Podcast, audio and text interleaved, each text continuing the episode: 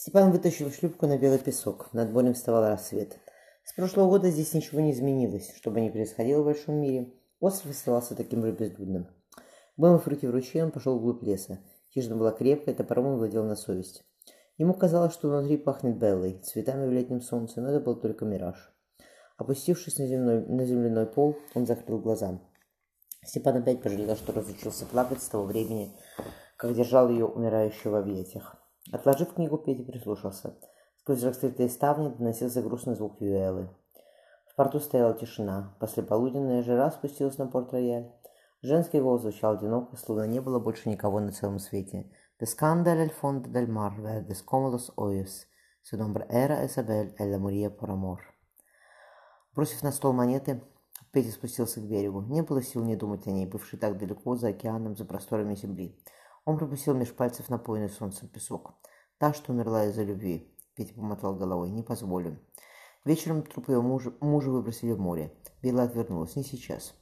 Степан ждал ее три года, но, видев горький огонь в зеленых глазах, кивнул. «Оставайся здесь, я пойду на палубу». Отстояв ночные вахты, на рассвете он уложил вещи. «Я не знал, что бывает такое счастье», — сказала Белла, сидя в шлюпке. В ее взгляде Степан все равно заметил боль.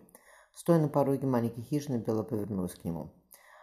Опустив голову, девушка проговорила. «Ты должен все знать, прежде чем...» В свете костра на ее щеках блестели слезы. Они долго молчали. Наконец, посмев, посмев прикоснуться к ней, Степан взял нежную руку. «Прости меня. Я ненавидела это», — Белла не договорила. Ворон увидел ярость в ее взгляде. «Я не хотела, чтобы ты взял меня такой, ее рот дернулся, с плодом насилия. Я знал, что если он родится, я буду всю жизнь смотреть на него, увидеть его отца». Повернувшись спиной к Степану, она рванула платье. Шелк затрещал, его ослепило белое сияние узкой спины с заживающими рубцами от плети. «Белла!» Он был не в силах заключить ее объятия. «Я должен был забрать тебя три года назад. Ничего бы этого не случилось. Прости, любимая». Она уронила голову в руки. «Я молилась, ворон, чтобы выкинуть. Это грех, но я молилась. Мадонне и всем святым. Они меня услышали только...» Белла вздохнула не сразу. «Не хочу в этом вспоминать». Той московской осенью Степан просыпался каждую ночь от криков сестры, что словно стонал подранок, попрося смерти. «Не надо», — он положил ей руки на плечи. «Все кончилось было, теперь я всегда буду с тобой». «И вся твоя», — она провела сухими губами по его щеке. «Ведь ты такой один, ворон». Он, еле сдерживаясь, попросил. «Пойдем». Утром он стал долго, спал долго, отзываясь за все ночные вахты, а когда открыл глаза, то Белла рядом не оказалась. Перевернувшись на другой бок с намерением поспать еще, он почувствовал что-то холодное. «Давай купаться», — шепнула Белла. Более она, она скручивала в узел потемневшие от воды волосы. Степан легко пристроил ее на себя.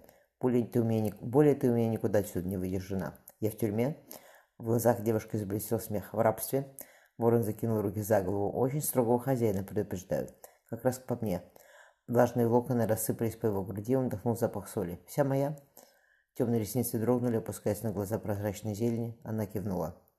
Он сполз по стене, устроившись в углу, где они спали 12 лет назад. Повернувшись на левый бок, он вытянул руку, словно она лежала здесь умастившись в его объятиях. Погладив пустое место, он прикоснулся губами к воздуху. Я вернулся. Он сделал то, что сделал, делал здесь каждый раз. Тело стало легче, но сердце ныло, привычной тяжестью горя. Степан столкнул шлюпку в воду до следующего года. Еще в полудреме Петя увидел в темноте каюте лежащего на койке брата. «Как съездили?» Степан глядел мимо него. «Хорошо», Петя, Петя помедлил. «Я слышал песню о девушке с зелеными глазами, покоящейся на дне моря. Спи!» Брат отвернулся. «Поздно. «Степа», — осторожно проговорил Петя, — «ты ведь до сих пор ее любишь. Спи, пожалуйста», — устало попросил Степан. «Ты вахта не стоишь, а я стою». «Ну как же Маша?» — раздался в тишине голос брата. Степан, не ответив, закрыл глаза.